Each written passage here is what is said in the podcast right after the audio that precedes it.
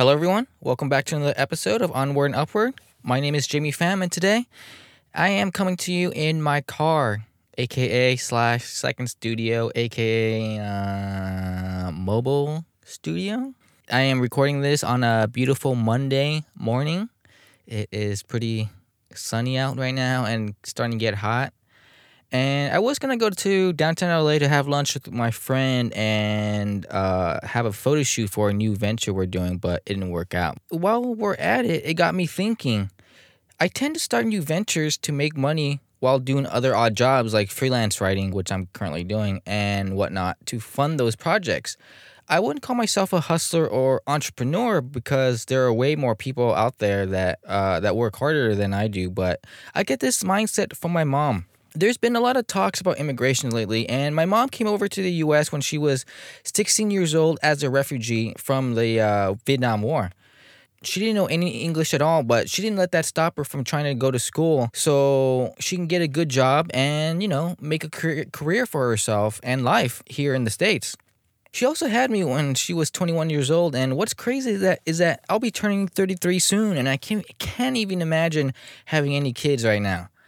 She went to night and weekend classes and slowly earned her A A degree, then her bachelor's, her first master's, and eventually her second master's degree. All of this while working full-time and taking care of her of her two kids. She never took no for an answer and didn't let her ethnicity, race, or lack of English hold her back. It's funny because when we're younger, we may not see the things our parents do for us and how hard they work.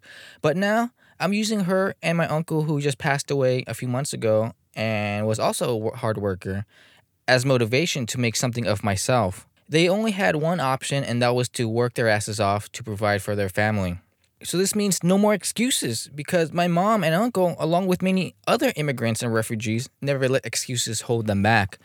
All they knew was just to keep grinding so they can provide for their family.